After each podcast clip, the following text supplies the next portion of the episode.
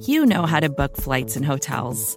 All you're missing is a tool to help you plan that unbelievable travel experience. That's why you need Viator. Book guided tours, excursions, and more in one place. There are over 300,000 travel experiences to choose from, so you can find something for everyone. And Viator offers free cancellation and 24 7 customer support for worry free travel. Download the Viator app now and use code Viator10 for 10% off your first booking in the app. Find travel experiences for you. Do more with Viator. For decades, Milk has been fueling women marathon runners as the OG performance drink. And in the new docu-series Running Sucks, brought to you by Team Milk, Abby Ayres takes us on a journey of self-discovery as she meets several groups of empowered women runners to find out what drives them, what fuels them, and what pushes them to go the distance. And in the process, she learns that she too can be a distance runner. You can watch the series at runningsuckstheseries.com and register for the inaugural Every Woman's Marathon at everywomansmarathon.com.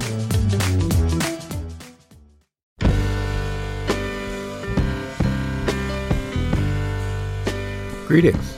Welcome to the Longform Podcast. I'm Evan Ratliff. I'm here with Max Linsky and Aaron Lammer.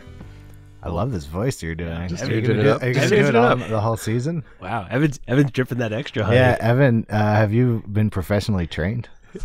I've been taking voice lessons for the Uh, last three weeks. Who uh, who did you talk to this week? This week I talked to Mark Adams. Uh, Mark Adams, I knew him originally from, he had this book called Turn Right at Machu Picchu, which is a kind of travelogue that's very, very funny from a few years ago. And he has a more recent book. Uh, that one's about Peru, obviously. This one's about uh, Alaska called Tip of the Iceberg. It's on paperback just now. And uh, Mark's been around magazines for many, many years, edited many of the people on this podcast, written for a bunch of magazines, and now he writes these great books. What's his voice like? Just kidding. It's lovely. I will say, uh, if you're the kind of person who doesn't like a little like old heyday of magazine. 90s, early 2000s magazine talk. Just heads up, because uh, I believe there is there is some in this interview. if you're not here for that town car era magazine talk, Uh, if you've got uh, nostalgia for periods of the past, start a newsletter about it. I'm getting so many newsletters now that I'm thinking about like starting a separate newsletter email account because it's like more than half my email. I'm just very loose with the uh, the newsletter signups. If you want to catch people like me who are saturated in every format except the newsletter, do it with MailChimp. They make it easy. They've got all the analytics and the tools to help you grow that audience, whatever your niche. thank you, Mailchimp. Here's Evan with Mark Adams.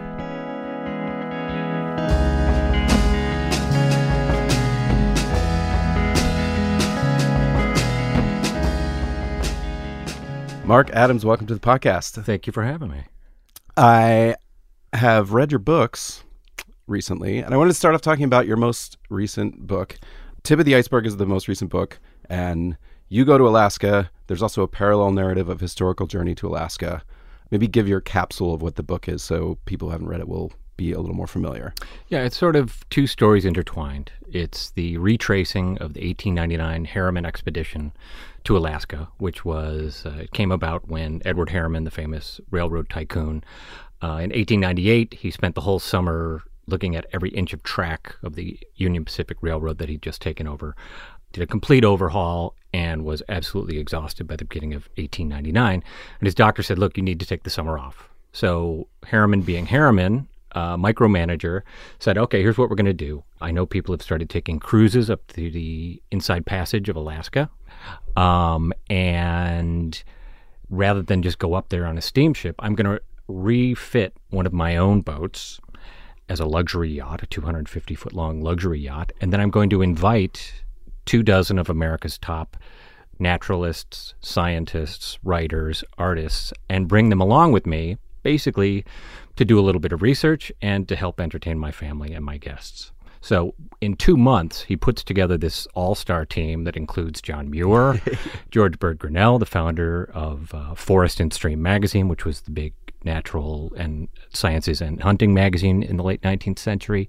He's got Hart Merriam, who founded what is now the U.S. Biological Survey.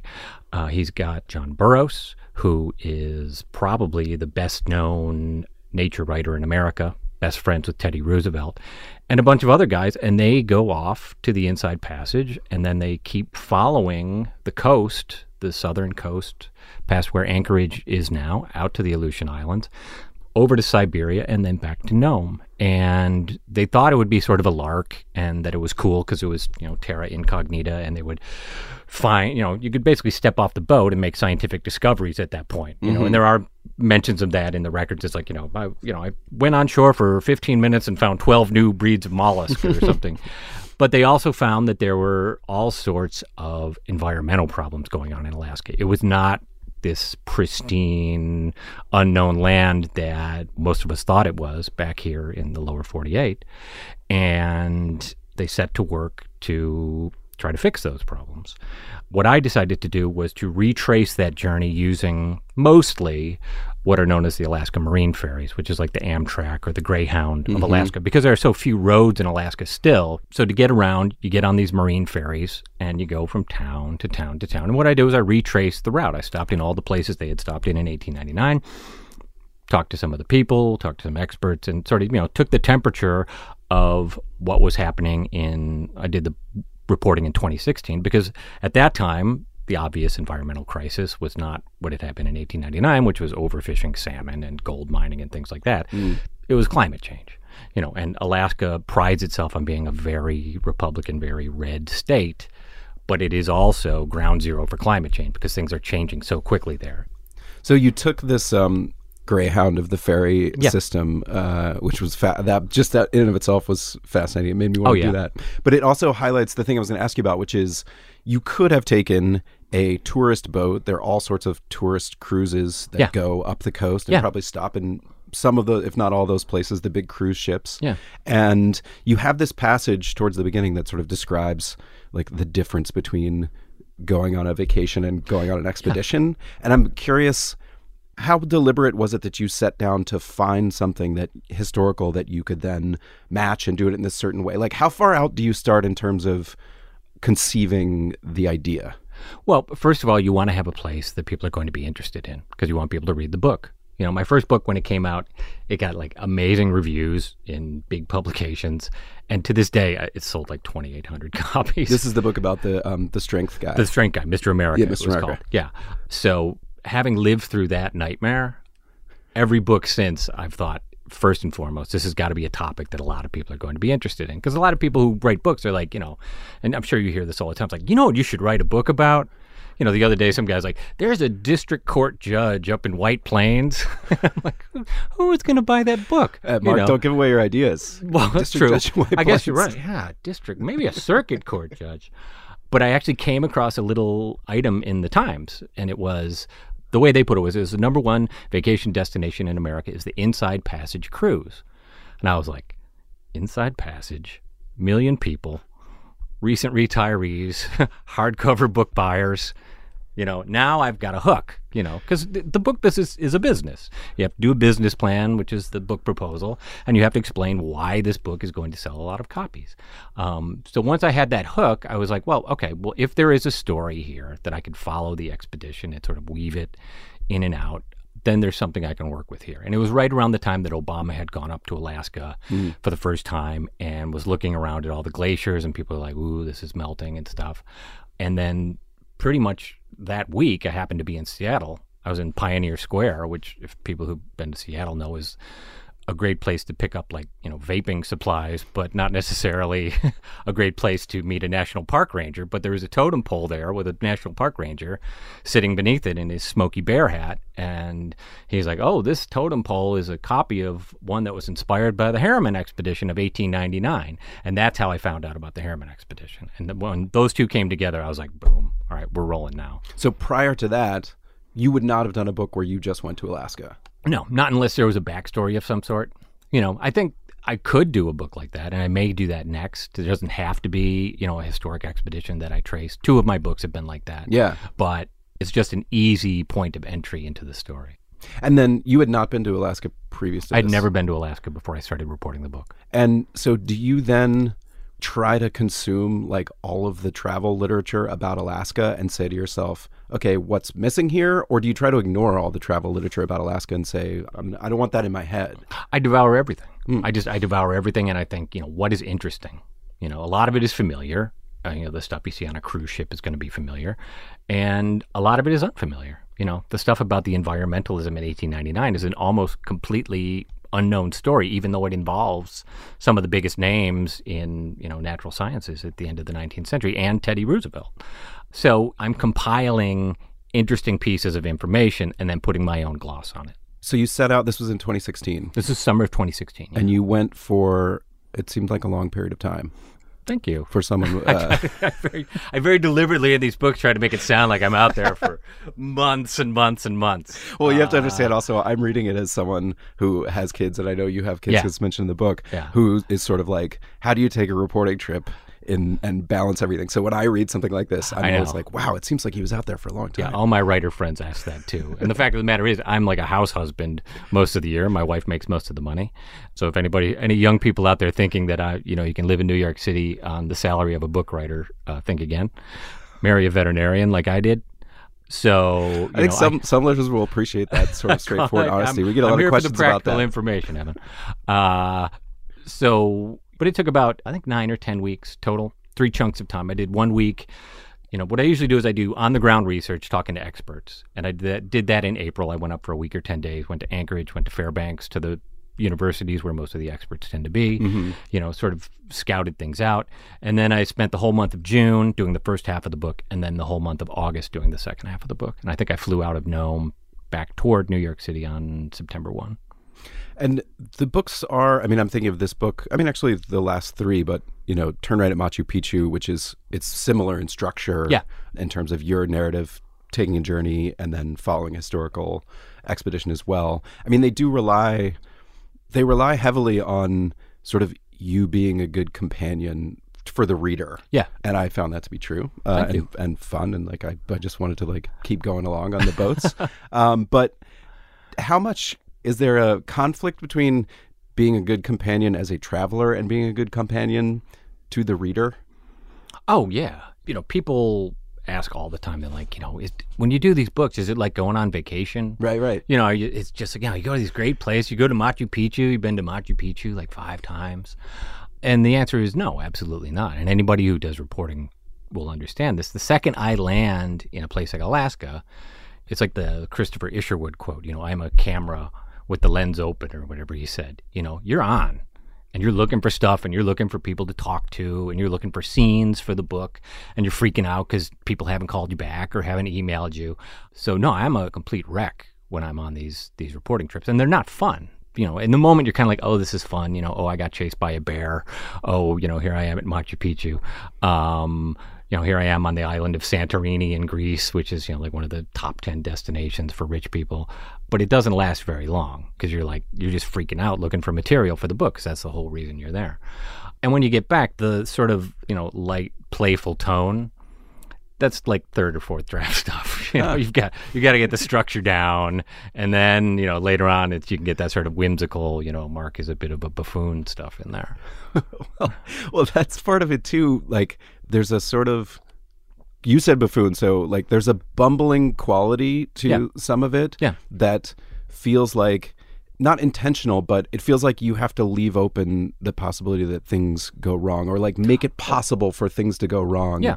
Otherwise, it would be boring. Yeah, no, you have to leave yourself open to surprises when you're doing this kind of writing, when you're doing, you know, travel-ish writing. And travel writing is a term I'm not 100% comfortable with. Mm, 'Cause I was going to ask you about that. Yeah, because, you know, most people, when they think of travel writing, they think of like, you know, a blogger doing the 12 best mojitos in Rio or something like that. And that's, you know, whenever people ask me, you know, how can I do your job, basically? I get all these emails all the time, you know, hey, how can I do your job? And what I say is, well, you can't write about places, you have to write about people. So, you know, I spend probably 80% of my time looking for interesting people I can find along the route. you know, I know it reads somehow like, hey, I ran into so and so in this town, but all of that is completely sketched out in advance. And, and a lot of it falls through. You know, when you're working on these mm-hmm. things, things that seem like they are absolutely essential to the book starting out, it's like, if I don't get on that Fish and Wildlife Service boat going out to the Pribilof Island, I have no second half of this book. And that's how I felt at one point. It's like, I, I don't know how this book is ever going to work if I don't get on that boat. And I spent weeks and weeks and weeks emailing these people. And finally, they wouldn't let me on the boat. And now you read the book and it's like, oh, it, it didn't really matter. Well, You it's know? in the book. That is in the book. It's also. briefly mentioned, yeah, as, something that fell Boat. through, you know, but you, you can't script it too tightly. You have to be open to those surprises along the route. And so, do you, you still get that feeling, even after having done several books, that I would think it would be possible that now you could go out and be sort of like, I've done this before. Like, if something goes wrong, something else will open up, or the thing going wrong will become itself a narrative. There's there's always a way out. No, no. It's always sheer and utter panic the whole time. You know, the whole time I'm on the road. I never sleep more than like three or four hours a night when I'm on the road because I just wait. I wake up at four o'clock in the morning and I'm like, who am I going to talk to today? I don't have anything scheduled for today. What am I going to do? You know, there's got to be something. And sometimes things work out for that day, and sometimes they don't. You know, and you end up sitting in a museum or, or having a long lunch or something or reading. But um, I think when you start to lose that feeling, and there are travel writers who've done more than one book, and you can tell the point in their career where they start to coast a little bit, and they're like, "Well, I'll just, you know, I'll do a little flashback scene here, or you know, I don't need to take the bus and sit next to somebody interesting. I'll just fly and you know tell what I see out the window."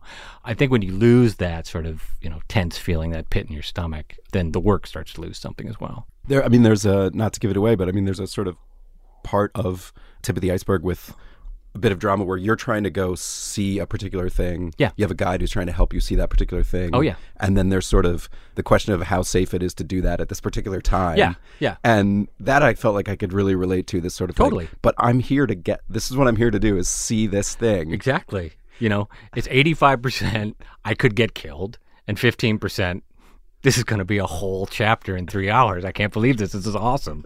You know. It's like But that guy had had a little um, I think it was that guy had a little like taxonomy of fun. that was Can you- Kyle what my, was my that? it was like there's uh, type 1 fun which is fun that you know you have it in the moment and it's fun and then you go back home and talk about it later and it's still fun there's type 2 fun which is it sucks in the moment like you know I, it rained for three days on our hunting trip but we got back later and realized it was the most fun we ever had because we played cards and just talked about life and then there's type 3 fun which is it sucks in the moment and then it sucks later too So which one which one is uh, traveling for one of these books? It's, It's all three. You know, it's all. There are moments when you're sitting, like I said, you know, where you're talking to someone and you're like, "Oh, this I can just copy this straight into the book. This is awesome." And then there are moments where you're like, "I don't know where this is going, but there's probably something here." And then there are some moments, and there are things that don't get into the book because they're just so awful. I mean, in the Machu Picchu book, the only thing that my, my editors at Penguin at, at Dutton Penguin have really cut out in three books I've done for them is, was a whole scene about my digestive troubles in Peru. Uh, there it is in there though. Which- It's there's just, a little it was bit, much longer. But, oh my god, it went on and on and on. and uh, Brian Tart, the editor in chief, who was my editor at the time, was like, "I love everything in the book except that scene. That scene's just got to go." but that's the real stuff. That is the real stuff. You know, maybe in the, the special 10th anniversary edition, we'll put that in the in the appendix. You could just do a chapbook of just that. Oh my god! That- talk about something that there's a big audience for. Amazon single, dollar ninety nine. So um, I'm interested in the. This may seem so trivial, but when you're so like you're on this boat and Mm-hmm. you end up talking to people and you sort of write about how people in Alaska are very open Yeah. to Yeah. you know conversation and you're Yeah. all kind of like on this thing together. But I am interested in how what your approach is. Like you're traveling, like you're there for days and days and days. Yeah. So for every person, do you walk up and say, "Hi, I'm Mark. I'm writing a book about this," or do you get deep in a conversation and then pull out your notebook and say, hey, "Actually, I'm I'm also writing a book. Can I like how do those conversations develop?" It depends. You know, if it's someone who knows what they're talking about, I absolutely positively, you know, call in advance, explain who I am. I've written these books. I've been on NPR, you know, blah, blah, blah. And then we set a date and time and usually end up in a coffee shop or something. Although in Alaska, you know, they're usually a little standoffish at first. It's like, you know, I, I'm not so sure about this. All these people come up all the time. They're a little gun shy because of all the reality TV. So you start talking to them if it's a stranger, and they'll be like, "Oh, I don't know about this. I've been burned in the past. And then five or 10 minutes later, it's like, well, okay, why don't you come to dinner and then you can sleep in my spare bedroom for three nights? You know, because that's just the kind of place that Alaska Well, is. so the reality TV is producers like coming up to find more Well, extreme all- Alaska. Yeah, it's all the extreme Alaska stuff. And I, I've gotten like five calls from TV producers since this book came out. And it's like, hey, do you happen to know anyone who, you know, lives off the grid, but, you know, is also like a hot bathing suit model? You know, so it's quite understandable that Alaskans are sick of this stuff. Um, but if I am meeting someone like on the boats in particular, like from you know Ketchikan to Wrangell, and then again from Juneau to Sitka, I have two separate conversations with fishermen, and they're talking about what it's like to be a fisherman and the weird things that happen. And what I do in that situation is I'll just like turn the camera on in my head it's like you know the old Tom Wolfe thing in with Radical Chic, where he's like, you know, I just memorize everything, then I run off to the bathroom and scribble it down. That's what I do there as well, mm. you know. And I'll change their name or just use their first name, or sometimes I'll call them later. I'll say, you know, at the end, I'll say, you know, do you have an email? I'm a writer, and I, I might have, uh, you know, a question or two for you. And I'll say, well, actually, I'd like to write about what we talked about and give them the general gist of it. And usually they say yes. Sometimes they don't. But if not, then I'll change the name because it just it gives that genuine flavor without embarrassing anybody. And do you, in that kind of situation, are you like, what do they think you are? You're just like a, a guy on the boat.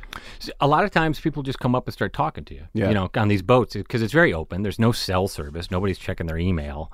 You know, it's literally people playing checkers and you know reading Ross McDonald books and stuff like that. Stuff that they would have been doing 30 years ago. Um, so the idea that you can just sit down at someone's table and start talking, which in you know New York City would be like you know call the cops. On these boats in Alaska, it's like this is the most normal thing in the world. If you have an open seat, someone's going to come sit down and start talking to you, and they might be the strangest person you've ever met in your life. And in my case, that's great.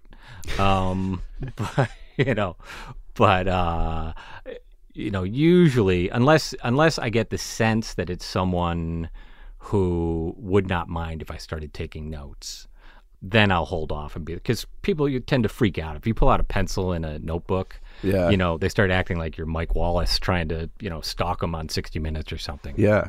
The other thing that seemed very um, tricky to me, actually, about this and and the Machu Picchu book, Yeah. were you're going in, and part of the conceit of the book Yeah. is not that you're naive about it. I mean, you've Yeah. prepared, like Yeah. you know what's going on there, but you're going as an explicitly as an outsider with Yeah. a particular lens into it. Yeah. And in both cases, there's sort of cultural aspects. In Alaska, there's the way that Alaskan natives were treated, are still treated today, Right. how that interacted with the Harriman expedition. Yeah. And I'm curious how you how you think about that kind of going in, particularly when you're you're doing the historical aspect where it's a different time and like you have this group of people who did a lot of good research who Yeah. also kind of did awful things. Yeah.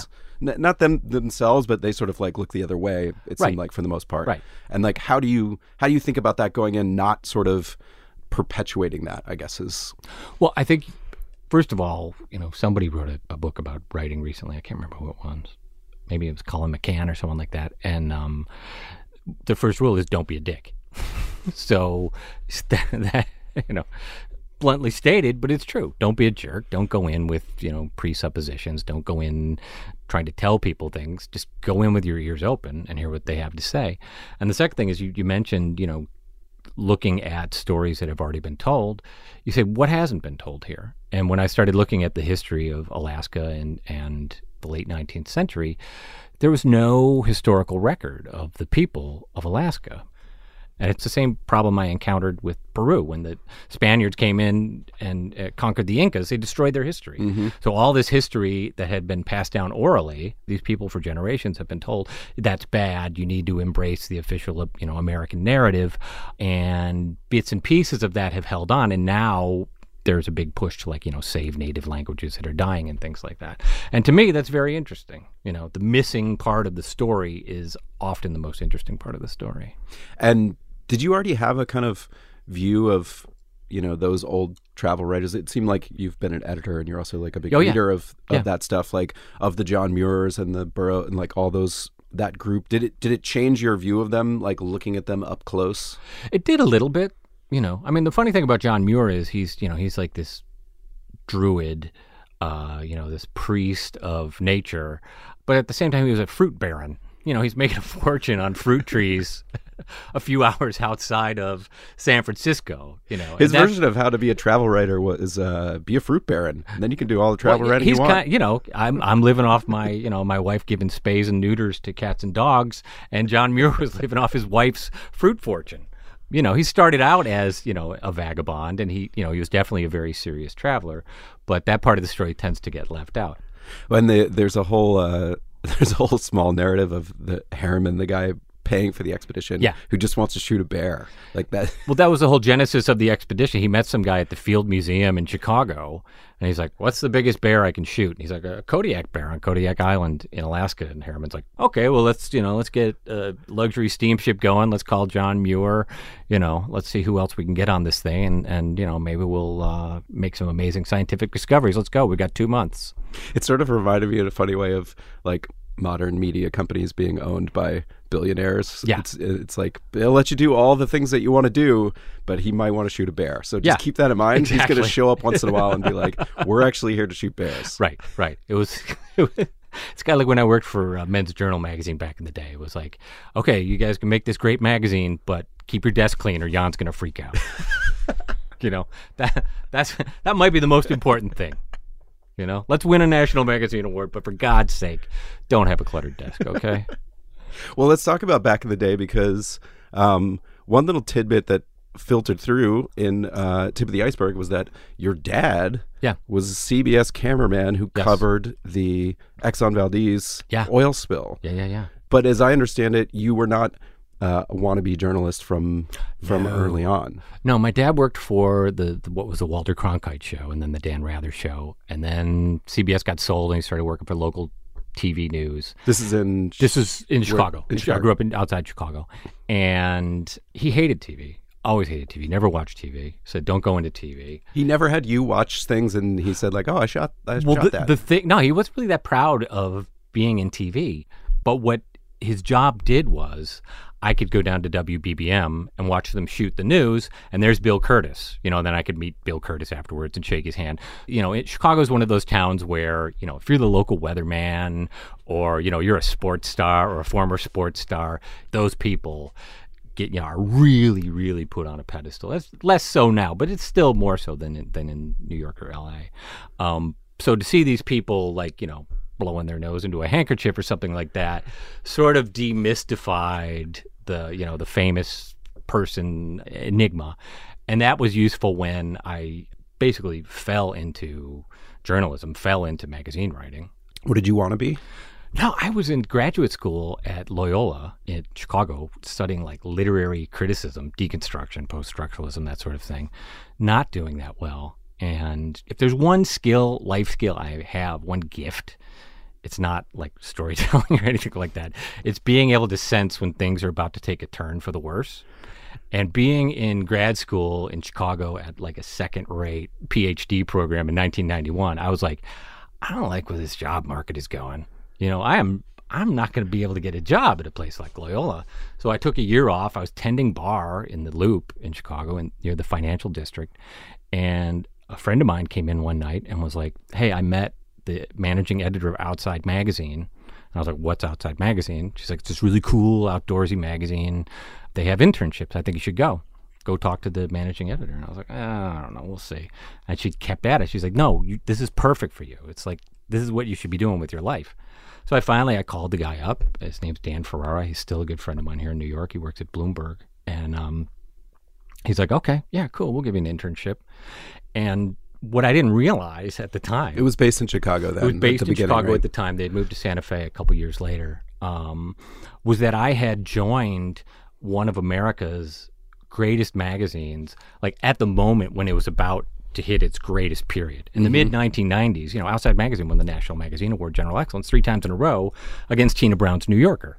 So I didn't realize that I, you know, I'd been thrown into this like incredibly fertile environment to learn about magazine making and magazine writing. My very first week there, you know, I sort of exaggerated my computer skills. And they're like, you know, we need to, you to call this writer in Seattle and get the modem to work, the handshaking protocol on the Mac, so you can get his manuscript. And his name's Jon Krakauer. He wrote this story about a kid who wandered off into the wild into in Alaska. And it took me like five hours to get this manuscript over the modem because it's you know twelve hundred baud at that time or whatever, and uh, you know had no idea that this was going to end up the book and the movie Into the Wild. Yeah. And you know they're working with other people like that and meeting Mark Bryant, who is the editor in chief, who has had a huge influence in my life because he hired me again in New York City at a magazine, and then he bought my first book in two thousand three. Oh, right. So my whole career is just basically, you know, happenstance, being in the right place at the right time. Really, really good fortune. Because that outside magazine job, I was able to use that to get a job at GQ, fact checking in 1993 during the Art Cooper era. And then you an- moved to New York. another one of the great magazine eras of all time. Yeah. So basically, within a year, I went from tending bar and taking a leave of absence from literary theory to living in New York City and, you know, running into, you know, Tom Junod at the coffee machine at GQ, you know. Yeah, you didn't aspire to be an No, editor. No, I I became an editor after a couple years of fact checking. Um, David Granger, who was later the editor of Esquire, sort of took a shine to me and said, "You have a nice writing style and you're clever." But you don't know how to report. So he sent me over to his friends at Adweek magazine, Media Week magazine, where they like forced me to report 4,000 words on the magazine industry every day, which I absolutely hated, but it was great training. Did that for a year, then came back to GQ as a staff writer. And then a year later, Granger said, You know, writers don't make any money. You should be an editor. So why don't you become an editor? And then he left, and Art Cooper basically, out of spite, because he thought David might try to hire me, promoted me to senior editor, like, you know, years before I should have been. It was a battlefield promotion. I was 29 years old, and I didn't know anything. That's the. I mean, now that seems like such a distant era. It could be like the 1920s. The idea that two magazines were sort of just fighting over Yeah. people and and saying like, no, we'll pay more to keep this person. Is uh, I mean, I guess people still move jobs and still get paid more to stay or whatever, but that just seems so foreign. to It was such now. an amazing time because not only were magazines doing well and thick, you know, we the 1998, I think it was issue of Men of the Year issue, which is the November issue of GQ, had 504 pages. I remember, you know, I mean, it's like a, the yellow pages, and so there's so much money to play with that you can do what you want. You can do great work, you can do crap work. Um, but what happened to me at GQ was I got I was there for two or three years, and I realized I don't actually know how to edit. You know, I've been promoted far beyond my station because I was like a good rewrite man. It was that like pre Maxim and then early Maxim era where if you could write funny about big topics, there was a premium for you. You know, t- suddenly Time Magazine discovered Joel Stein and for the back page and stuff like that.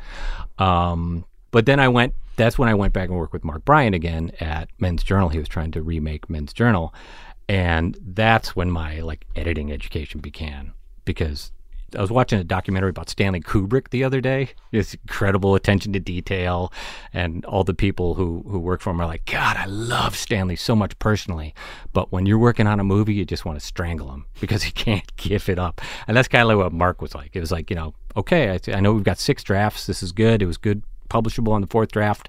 I know the writer's on a plane to China. I know it's shipping tomorrow, but we really need a new lead. So send it out one more time. And, you know, it's the lesson in quality, the lesson in how important the structure of a story is, you know, the idea that, you know, you have to get a multiplicity of voices in there. Um, that's when I really started to put that together. And I think if, I hadn't worked for Mark, and then after that I worked for Susan Casey, who had worked with Mark, who's been on the show here, um, with Sports Illustrated Women, and I worked with John Rasmus, who is like the granddaddy of that whole school of writing, and he also is extremely particular. You know, that's like graduate school for editors. So within three years, I was like, okay, now I really know how to edit magazine stories. And were you doing much writing in that era? I wrote all the way through there. Mm-hmm. Yeah, I mean, in 2003, I was we had just bought a house, and my wife wasn't working, so I was, you know, deputy editor at National Geographic Adventure magazine. I was writing stories for places like Runner's World and Allure, and I signed up to write this book. If I, I think I found an Allure uh, Kate Hudson profile. That was the that was the profile that broke me. really? Yeah, that was the one. She comes down like a half hour late at the Ritz Carlton on Central Park South with her then husband, the guy from the Black Crowes, Chris Robinson. And they're like, "Hey, man, you want to get some Chinese food?" Like, yeah, sure, fine. You know, I'm looking at my watch. I'm like, we only got two hours. Thirty minutes are gone. We're gonna spend ten minutes walking over there. And like a half hour into the interview, the three of us basically were like, "When is this gonna end?" We can't. I can't. You like want- allowed? no, but you could, you could just was- feel it. It was like they don't want to be here. I don't want to be here. And I knew sitting at that table on 8th Avenue in New York City, I was like, this is the last celebrity story I am ever going to do. I'm not working with celebrities anymore. I'm not dealing with sports people anymore. You know, unless it's someone fascinating, I'm not doing this anymore. And I think that was probably the best decision I've ever made. So you turned away from that, and then was it? Did you have another of these moments where you decided to go write books because you looked at the magazine industry and said, "I can see this is about to turn bad"? I would like to say I did, but I did not. I knew that the chances were that one of them was not going to do well. And I mm-hmm. thought the magazine industry was probably headed for trouble, you know, 2008, 2009 with the big economic downturn. So the fact that it had four, five, six more years where it did really well. I remember running into an old friend of mine who was a publisher at Condé Nast in 2013, and he's like, "We just had the biggest year we've ever had in terms of ad pages. And we know the bottom could fall out at any minute. We're still waiting for the bottom to fall out. And it did, but only like two years They later. should have saved some of that money. Should have, man. Should have. But what did occur to me when I was, I, you know, I'm sitting at my desk, Rasmus at National Geographic Adventure, an example of what a, a lovely person he is. Um, I have a disabled son who I had started to bring into the city every day for school for half days. So Rasmus called me up. He's like, hey, why don't you just come in and work a half day at National Geographic Adventure. You can help coach the young kids. You can keep an eye on things and rewrite stories and stuff. So I was like, okay, that's a good deal. So I was sitting in National Geographic Adventure. The first book about called Mr. America about the health guru had just come out. Was dying sales wise, and I'm like, I need an idea that is going to sell. And I'm walking up and down the hallways of you know America's leading outdoor travel magazine or whatever. And it's like there are eight pictures of Machu Picchu in here. People are obsessed with Machu Picchu. Is there a story here? And then I went back and I looked it up and I realized, oh my God, we're like a year and a half, two years out from the 100th anniversary of Machu Picchu. If I hustle here, I can get a book pegged to the anniversary. And that's what I did. That reverse engineer, I've never heard someone explicitly. People probably do it, but don't talk about it. But explicitly uh, described in terms of how you figure out how to find a book that will sell. I Well- mean, that book did sell. It, uh, it sold very well. It, it's actually it's something I learned from an architect. An architect said to me once, first get the commission. you know, and that's a great rule. It's like, okay, first sell the book, get the advance, have the baked in market. You know, it doesn't have to be travel. It could be, you know, you had Paige Williams on recently, and, and that's a book about dinosaurs. People love dinosaurs. That's a built in market, you know, and then create your masterpiece. Because the wonderful thing about the book industry is once they trust you, they'll just, you know, you know this, they'll let you run and do whatever you want, and then, you know, turn it in when you're done, and it could be completely different from what you talked about. Yeah, they're not paying that much attention on, the, on no, the way. No, with the Machu Picchu book, everybody loves it. Like, oh, that guy John, the Australian, your guide, he's amazing, such a great character. He wasn't in the book proposal. I when I sold that book, I had never even heard of John. Yeah. You know, so you get a lot of leeway in the book world that you don't in the magazine business. So when you how, how um first how big a leap was it? I mean, you mentioned that your wife's a vet, and but when you said, okay, I am gonna I'm Yeah. gonna take this leap and leave Yeah. magazine editing Yeah. and go write a book, like how big a did you feel like? Oh, I can always come back, or like here I go, and if this doesn't work, I don't know what's after. You know, it really felt like I was sailing off to the new world because I'd done that first book. I knew how hard it was. Everybody who writes a, a, a book, and I'm, I haven't done any fiction, but nonfiction, they people tend to think if they're magazine writers, newspaper reporters, like I can do this in between my other job, mm. and they don't realize how big a task it is. They, the biggest thing you have to figure about writing a nonfiction book is you got to be able to keep the whole thing in your head and it's much more complicated than a 4,000 word story. If you've got a 100,000 word story, you've got 10 times as many characters, you got a lot of moving parts, you're thinking about the structure, you need to think about where this thing is going. So, having done that once and turned it in like two years late, I knew what, what it was going to take to do that second book and to do it right. And remember, I also had a gun to my head because it was the 100th anniversary in Oh, right. July of 2011. So it was like a perfect situation, you know. It was also, you know, what happened with the first book was an executive editor bought it, handed it off to a senior editor who left because I was so late, and then handed it off to an assistant editor who was then, you know, promoted to an associate editor. And in the book business, the higher up your editor is, the more yank they're going to have in the sales meeting and the marketing meeting. So I said to my agent, I was like, let's sell this next book to someone who you know has got some power in the room. And we went to Brian Tart at Dutton, and I was like, "Well, Brian is the president, publisher, and editor in chief, and he offered the most money." And I was like, Straight "Bingo, we have a deal." you know, the book was due on June fifteenth, and I turned in June fifteenth at eleven a.m. I think they were a little surprised. yeah, that's not Yeah. that's not the common story. So when you're when you're looking for, I mean, you mentioned like with tip of the iceberg, you sort of you were in Seattle and you saw this Yeah. this ranger, and that that's what caused you to find out about the Harriman expedition. But that's it's so uh, happenstance. Like, how do you approach finding these ideas? Like, what what is your process by which you say, okay, now I need another book? You know, I kind of stole something out of a Michael Lewis book where he, in the introduction to one book from the last, he's like, you know, when I was working on my last book, I was, you know, driving around with this guy in Texas, I think it was, and, you know, he mentioned that, you know, what's the worst thing that could happen to the economy? And he said, oh, the thing I worry about is X. Lo and behold, six months later, you know, X happened. So I went and talked to Meredith Whitney or something like that.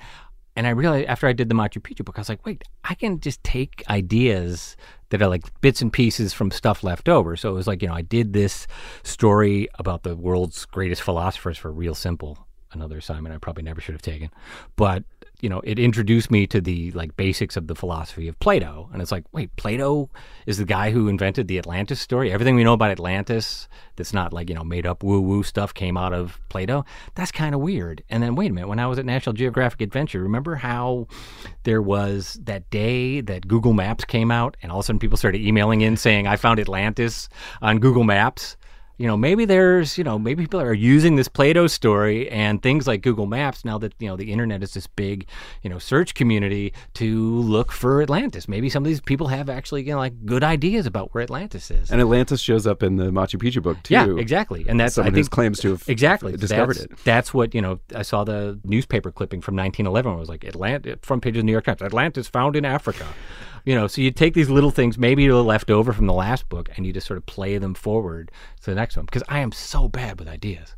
I'm terrible with ideas. The best magazine writing gig I ever had was at Men's Journal, because Jason Fine, the editor, and Mark Healy, the executive editor, would just call up and they'd be like, "Hey, here's a pre-approved idea. Do you want to go?" be like, "Where have you been all my life?" You know, it's hard enough with book ideas, but you know, people who are out there hustling all the time and sending in a new idea every week, I don't know how they do it. That part of my brain just never developed. But book ideas are also a big swing. I mean, have you been how far down the road have you been with something either pre-proposal or a proposal Yeah. that, that didn't happen? Luckily, I have like the world's most blunt agent, Daniel Greenberg. Mm. I've sent at least a half a dozen ideas to him over the years, and he's like, "This is not going to sell," or "This this is a great idea, but you would not do a very good job with this."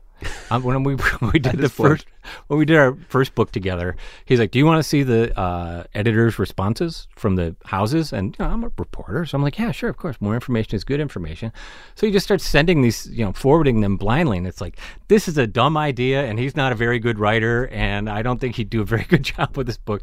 And just like you know, rejection after rejection. I was like, Daniel, okay, that's enough. I get the idea. I, I get the idea. So yeah, I come up with bad ideas for books all the time. And, Are you on one right now? I have like three ideas I'm juggling, and he likes two of them. To give the vague outline, one is one involves elephants in Africa. One involves Mount Kailash in Nepal, which is like the high holy mountain of Tibetan Buddhism.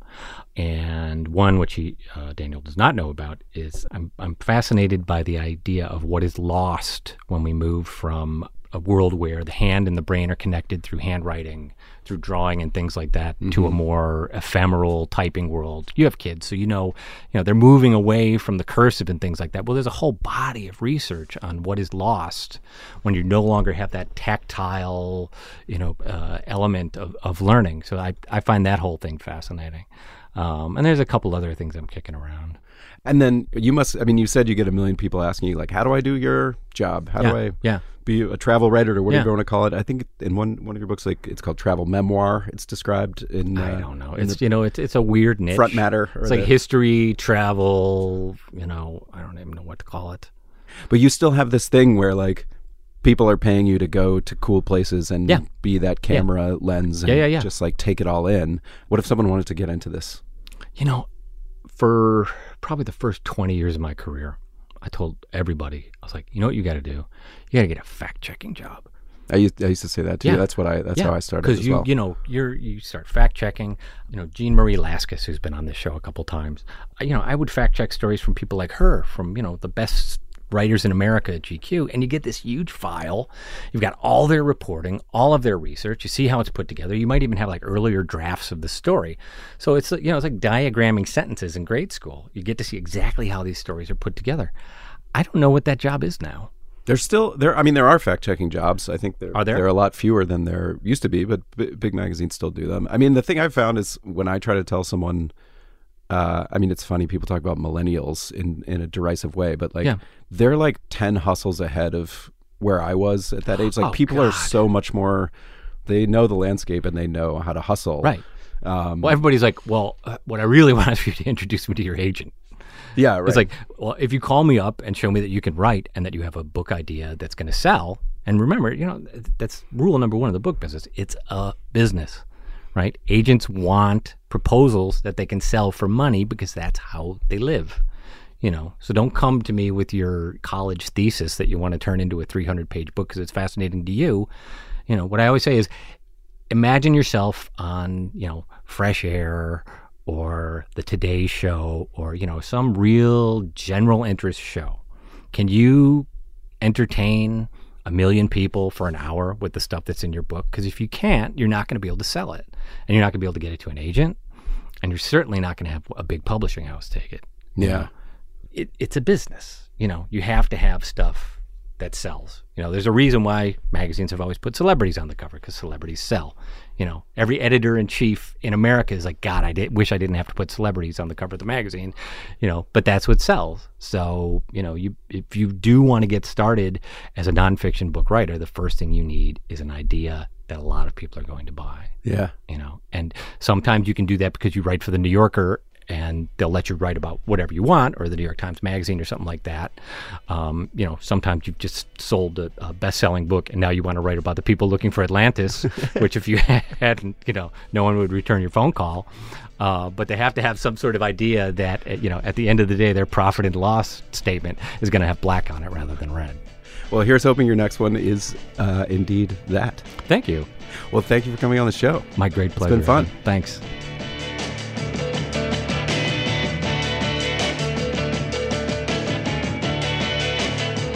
That is all for this week's long form podcast. I'm your co host, Evan Ratliff. Thanks to Mark Adams for coming into the studio. His book out in paperback now is called Tip of the Iceberg. It's very funny, it's very fun to read. Go check it out.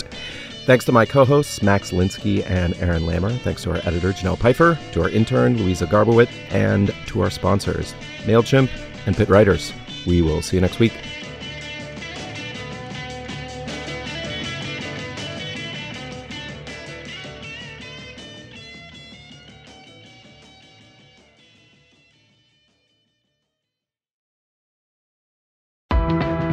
Run?